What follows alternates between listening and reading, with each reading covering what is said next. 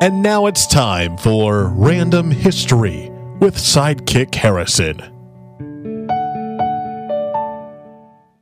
In the 1600s, the Dutch killed and ate their prime minister. This has been another episode of Random History with Sidekick Harrison.